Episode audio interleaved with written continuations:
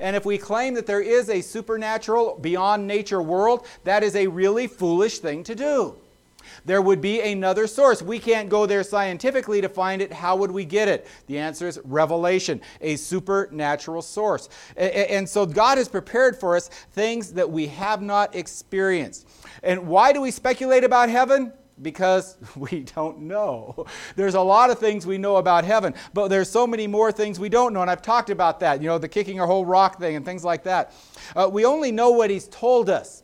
Uh, but, we, but he hasn't told us more. And, and we haven't been there and seen it for ourselves. And even things we know. I hear all sorts of things about places I have never been right? It's like, oh, I feel like if I went there, I'd know it. But you get there and you find out, wow, this is so much more than I ever imagined. But what really shocked me what really surprised me when we went to the Caribbean a couple years ago was the water was warm.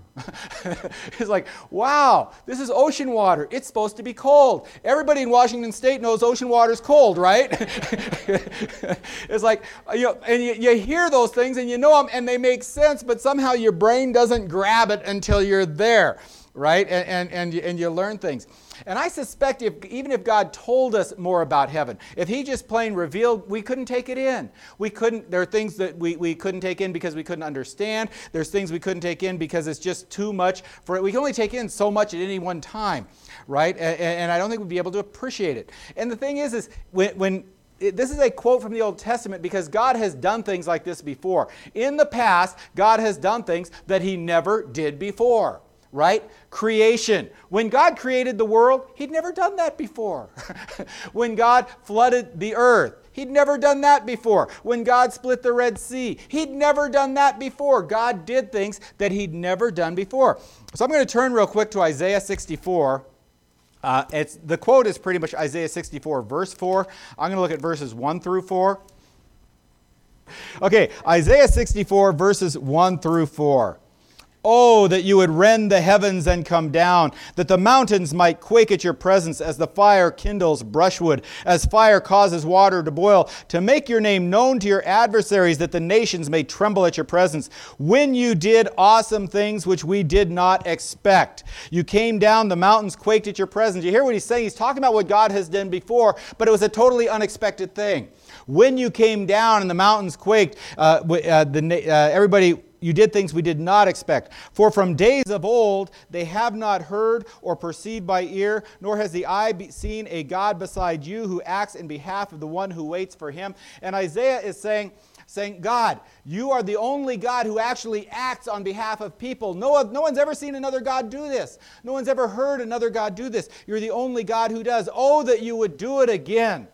The funny thing is, is when, you, when you look at Isaiah, God did a lot of things during Isaiah's time as a prophet. It is Isaiah who says, For unto us a child is born, unto us a son is given, and the government will be on his shoulders, and he shall be called Wonderful Counselor, Mighty God, Everlasting Father, Prince of Peace. It is Isaiah who says, For unto us a child is born, unto us a son is given, and his name shall be called Emmanuel. It is Isaiah who, in the days of Hezekiah, came and told him, God's going to deliver you, and a hundred, an angel of the Lord came and killed 185,000 Assyrian army people who were outside the gates ready to, to storm it. It was Isaiah who, when Hezekiah came and said, uh, Hezekiah was going to die, and he asked, Isaiah said, You won't die, uh, let me give you a sign. And the sun moved backwards. The shadow moved backwards on the steps. I forget how many steps it went back. And it was in Isaiah's day that these things happened. It's like, Isaiah, you're seeing signs. you're seeing signs. They're happening. And he says, Oh, that you would give us a sign that you would come down and convince the people. And I, am kind of going, well, it, it, it shows you that God is doing signs. Sometimes we wonder, why, do, why is this not going on today? Well, I'll tell you what. one reason why is that it didn't help. It didn't help. People saw these things, they go, wow, isn't God awesome? And they went off and worshiped or did their other evil things. It didn't help them uh, to, to do better. Uh, I think that's one reason God doesn't do more things like that. But He has done them, and He says, we, and we want them. We want, we would love to see God do miraculous big, and God does miracles. I'm not saying, don't, don't get me wrong on that, but, but we would love to see more of them. We'd like to just walk around in that power all the time. Instead, He gives us wisdom. uh, he gives us wisdom. God's works are supernatural. I'm going to come back to my point, which is God's work, God's revelation, as opposed to, to what is natural or science. When God does these things, they're totally unpredictable. You can't wake up and see on your calendar, today God is going to part the Red Sea. Because they didn't know it, they didn't anticipate it. The people are standing there watching, and Moses takes that stick and he holds it out over the water. Well, uh, he must be going to turn it to blood because that's what he's done before. right? He didn't turn it to blood. Instead, the water went zap and pulled away so that they could go through. They could not anticipate that. They did not see it. They did not expect it. You could not predict it by laws of nature or science or, or looking at the, you know, having a meteor, meteor, meteorologist. weather person uh, get out there and, and, say it's going to happen.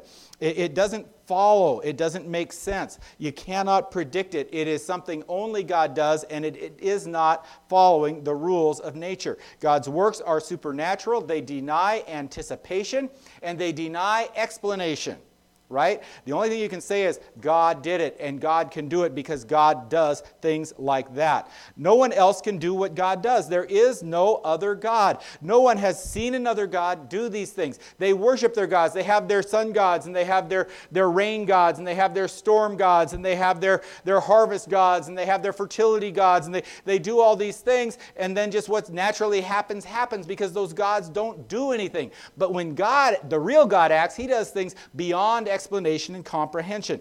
Uh, and, and these people have not seen that. They have not seen one, they have not heard one. And in Isaiah, he's actually not talking about things that have never happened, but things that have not happened later, uh, lately. In 1 Corinthians, we're reading both about what he reveals to us, because he says back in 1 Corinthians, he says, For to us God revealed them through the Spirit. So he's talking about things God has revealed. And he's also talking about things that God has not yet revealed. He has not yet revealed to us things that, that the eye has not seen and the ear has not heard. There is more to experience. That we, we know there's more to experience. Heaven is not going to be this forever, right? Some of you go, But I kind of like this. Well, the part you like, that part might be forever. Some of you may go, man, I'm so glad it won't be this forever. because it's like, I'm tired of this already. Can we just move on? Right? Heaven is not going to be like this. He has got things that the eye has not seen, the ear has not heard, the mind has not imagined. The mind has not grasped these things. Things which have not entered the heart of man. We sing, I can only imagine. And then the next line is, No, you can't. because he says it hasn't entered the mind of man. It is not possible for us to imagine it, it is beyond the scope of our imagination. And when I think of that, you know what I think of when I think of the scope of my imagination? I'm not thinking of my waking imagination because it's dull and boring, but my dream imagination, right? Do you guys have, anybody here else have weird dreams? That you go, where did that come from? Right? That imagination too, it's beyond that. It's beyond your imagination, things that have not entered the heart of man, things that you cannot come up with. And that's what God has prepared for us. And it's, and it's all good. It's all awesome. You know, I think about this building thing and the money, the money thing. I, I want you to have this mind about this. Don't go, oh no, that's so much money. Oh no. I want you to have this mind about it. We believe God told us or wants us to build this building, right? We started this with that understanding right? Well, in that case, I am excited to see what God's going to do, right? Do not be afraid of this. Be excited about this. This is, this is kind of fun. You know, if you ever read The Hobbit, right? Adventures are hard things. I, who would ever want to go on an adventure? Life is an adventure. I'll tell you what, a building program is an adventure. Who wants a boring building program? so let's get back to away, away from the word from the sponsor. no, more, no more advertisement here. And, and so back to this, I say more than science. And it's not an attack on science in any way. It would be dumb to not use science, it would be dumb to not promote science. Science is an important, valuable thing uh, that, that we have, but science is limited to what is natural and predictable. By definition, science cannot know what is supernatural, it's a whole different realm. But God is real. And God does real things, and He reveals real things. And those are the things that He has given us that they don't have. They don't have that. We have knowledge, we have revelation, we have understanding that they don't have. So we should not think like them. If our thinking is limited to their thinking, if it doesn't go by, I said I was done with the building program, I'm not. If our thinking is only what we can do as far as this building goes, then we're in trouble. Right? If our thinking is about what God can do as far as this building goes, then it's time to be excited. because God is acting. Okay, so, so God gives us knowledge of Him. Let me read verses 10 through 13. For to us God revealed them through the Spirit. For the Spirit searches all things, even the depths of God. For who among men knows the thoughts of man except the Spirit of the man which is in him? Even so, the thoughts of God no one knows except the Spirit of God. Now we have received not the Spirit of the world, but the Spirit who is from God, so that we may know the things freely given to us by God, which things we also speak, not in words taught by human wisdom, but in those taught by the Spirit, combining spiritual thoughts with spiritual words. God reveals truths to us that we otherwise wouldn't have. Uh, we wouldn't have them, we didn't, we didn't think them up. For example, right? Try this one. Blessed are the poor in spirit, for theirs is the kingdom of God. Okay? Now, we, can, we, can, we, we, we hear sermons on this. We figure, out, okay, what does it mean to be poor in spirit? How is it the kingdom of God? What does this mean? And how does it work? And all this stuff. But we wouldn't have that knowledge uh, without, without revelation. Because why do the humble ex- inherit anything? It's the bold that get it. The guy who's going to climb the ladder, the guy who steps on the back of the guy in front of him, he's the guy that's going to get it, right? That's what common sense tells us. That's what observation tells us. But God says, Blessed are the poor in spirit, theirs is the kingdom of God. It's revelation. We wouldn't know that. In fact, we'd be sitting there, we, we would be teaching our kids how best to climb over each other to get, get what they want. And the winner is going to be the toughest kid the one who climbs best on other people's backs, because he's the one that's going to make the most money or have the most power or something like that. But Revelation tells us, Blessed are the poor in spirit, for theirs is the kingdom of God. Let's move down a few verses. That's Matthew 5, part of the Beatitudes. Let's move to the, la- uh, to, to the end of those. Blessed are those who are persecuted for the sake of righteousness, for theirs is the kingdom of heaven. Blessed are those who are persecuted. How could that possibly make sense? How could that possibly work? Observation does not tell you that. Observation does not say, oh boy, it's fun to be picked on, right? But Revelation tells us if you are picked on for the sake of the gospel, if you are picked on for the sake of Christ, then blessed are you, are better off for that. Okay, Revelation tells us that. We don't figure that out. We don't understand that by testing and observation, by repetition, because all we find is more persecution, more suffering. It's not fun. But by revelation, we know that it is true. Try this one Job chapter 19. Uh, I know that my Redeemer lives, and at the last he will take his stand on the earth. Even after my skin is destroyed, yet from my flesh I shall see God, whom I myself shall behold, and whom my eyes will see, and not another. After this flesh is destroyed, these eyes will see God. Now that takes revelation. because observation does not tell you that. In fact, not only will these eyes see God, but they won't be wearing these and they won't have glaucoma, right? They're going to have perfect, I don't know what perfect vision is in heaven. Is it 2020?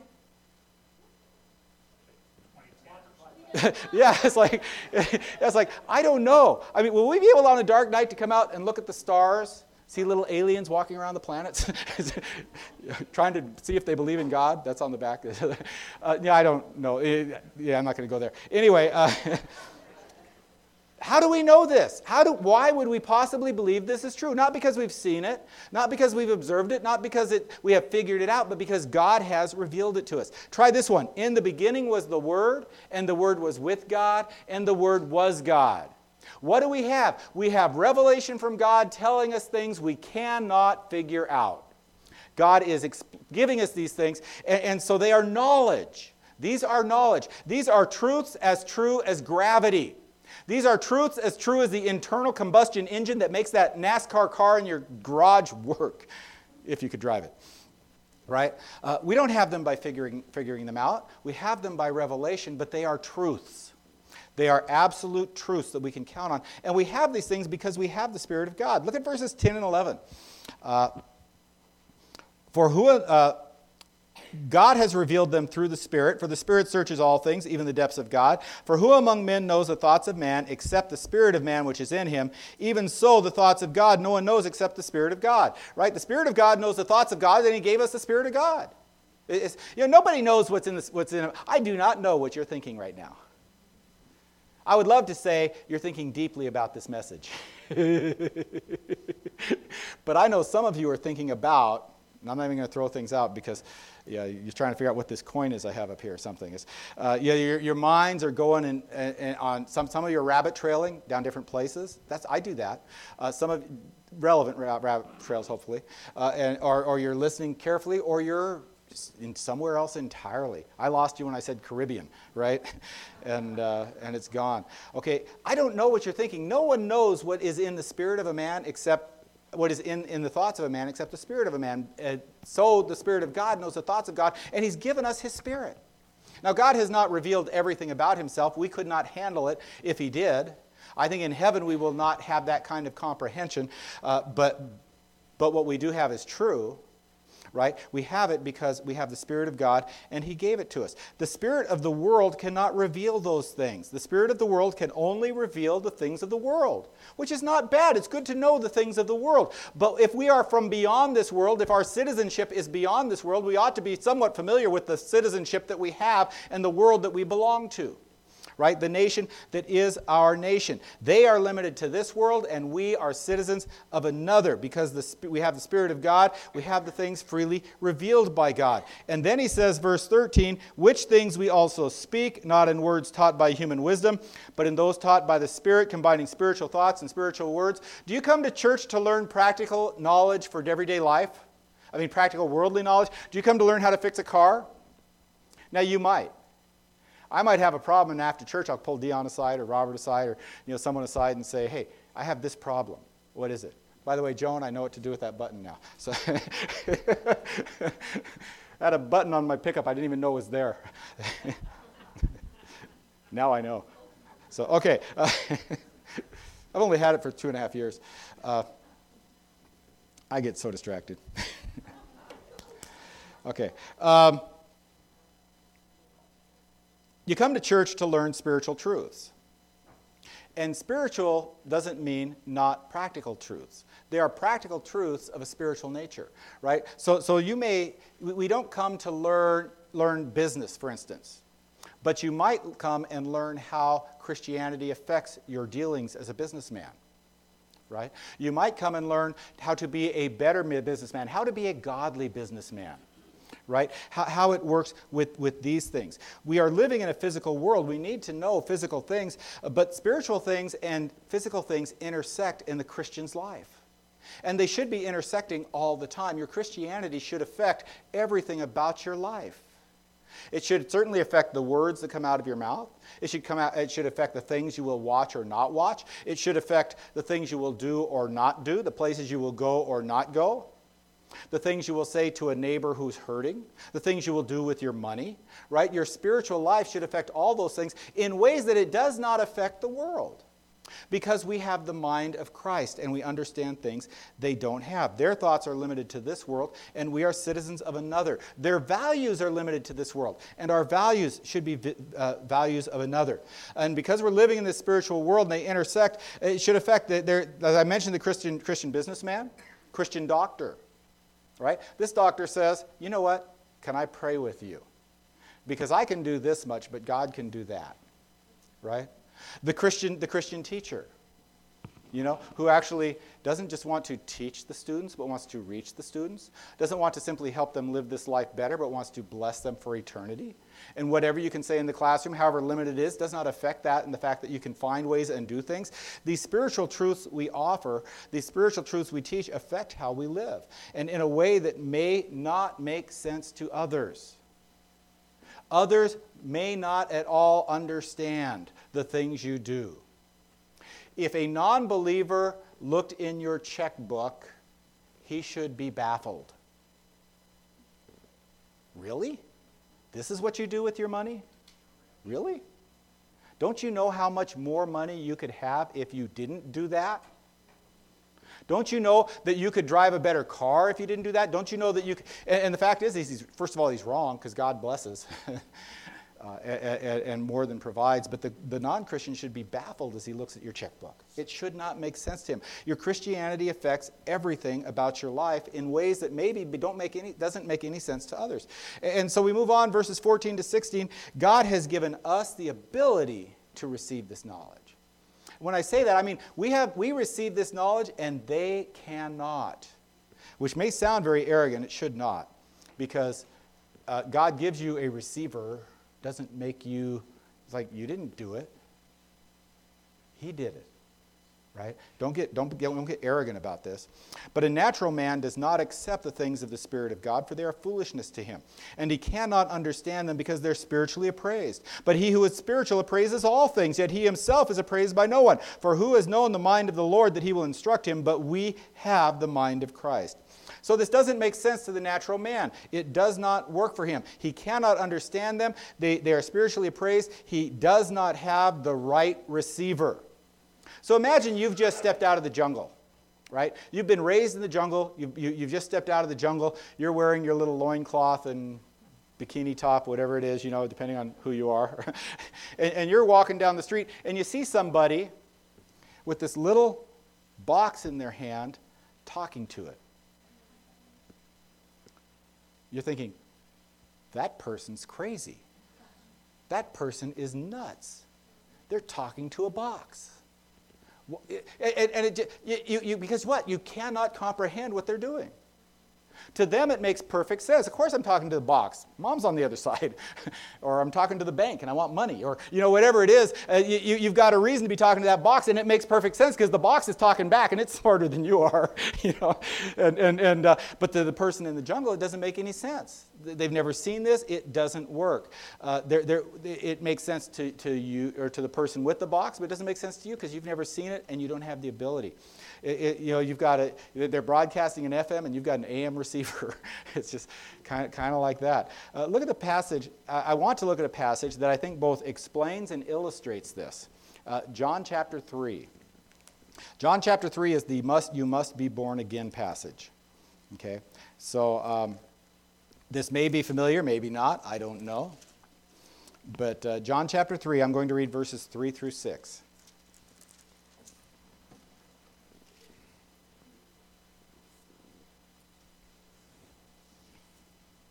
Jesus is speaking to a guy named Nicodemus. It says, Jesus answered and said to him, Truly, truly, I say to you, unless one is born again, he cannot see the kingdom of God.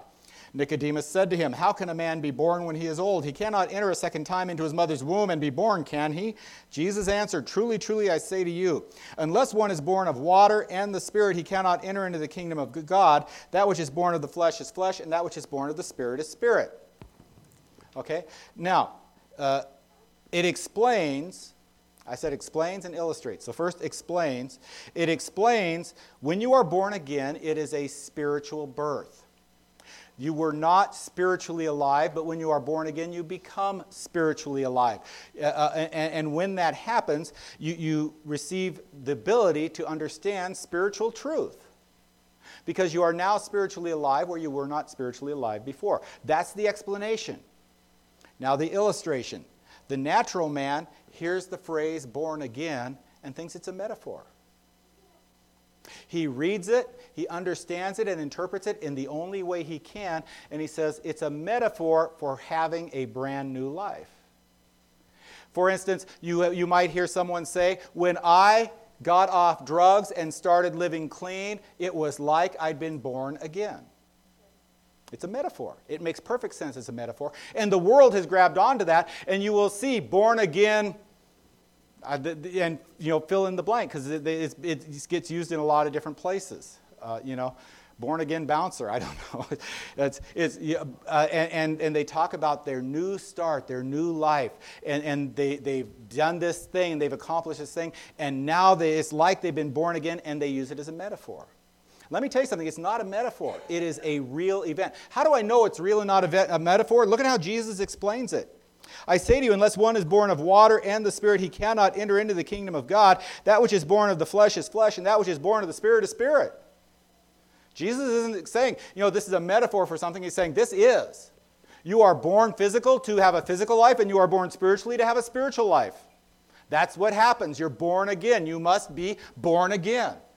It is, so, so what we have is an, an explanation of how we, we gain this ability to understand spiritual knowledge, but we also have an illustration of what happens when you don't. You read Scripture, you think you understand it because you're interpreting within the bounds of what you are limited to, and you come up with a wrong conclusion that makes perfect sense to you, but it's wrong. Uh, my perfect conclusion is that guy talking to the box is insane. right? What I don't know is he's actually calling the cops. Hey, there's this weird guy in a loincloth, you know, and they're going to come arrest me because I'm walking down the street like that. Uh, he does not understand it. He has a reasonable sounding explanation of it, but it doesn't work because he is a natural man and cannot accept the things of the Spirit of God because they're spiritually discerned.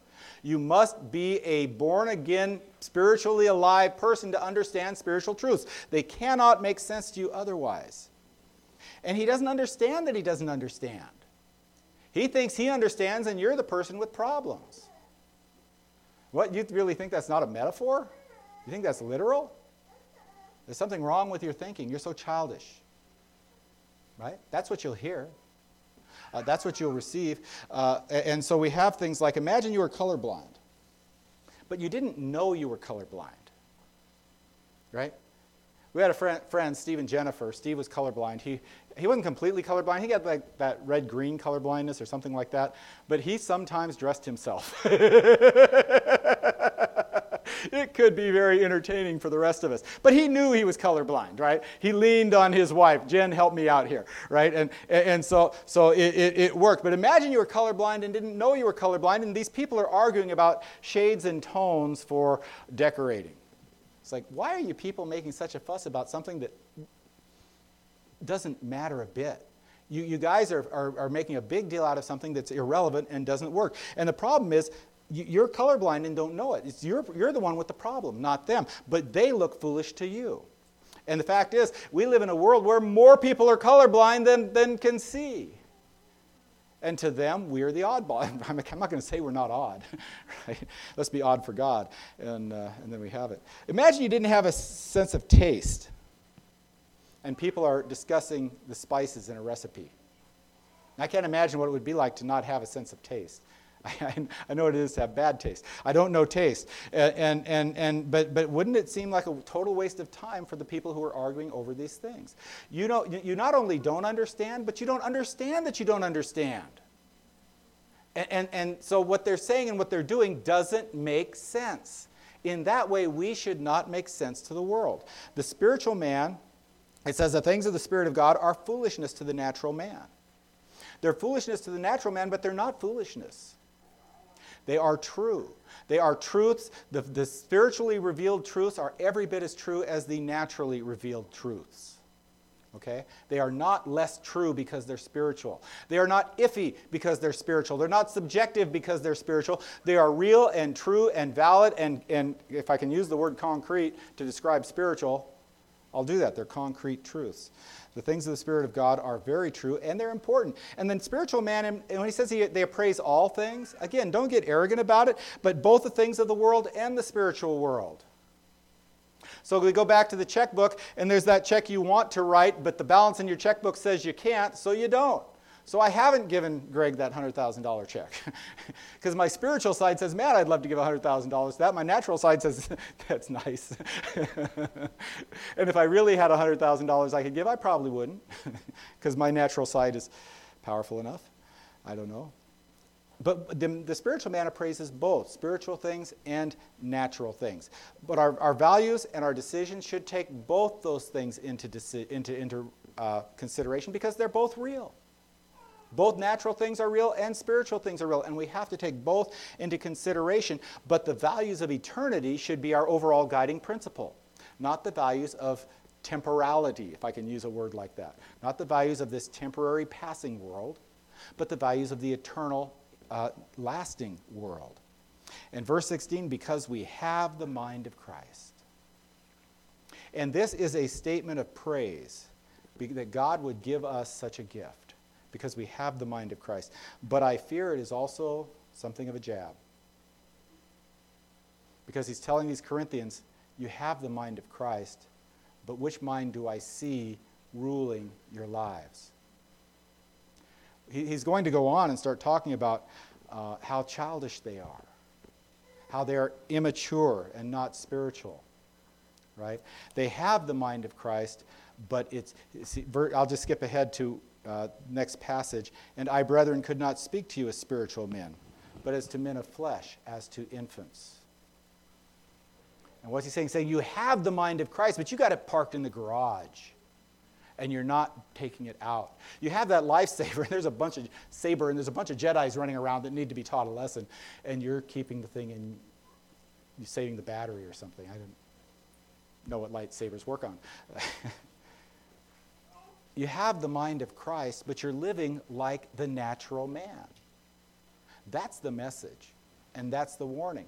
And, and, and we, if we are not careful, are no better to them. Our values and choices should, should not look like the values and choices of the natural man. They should not. There should be a difference. It should be, should be dem- demonstrable. It should be something you can demonstrate, that you can show. And, and, and if it is the case that they cannot, then that would be a shame. That would be a shame. We're going to stop with that. Father God, I thank you for your word. And I thank you for this lesson. I thank you for the mind of Christ and the ability to understand eternal values. Lord God, I pray that we will live according to your word and according to your will, be pleasing to you and, and investing in eternity. I pray in Jesus' name. Amen.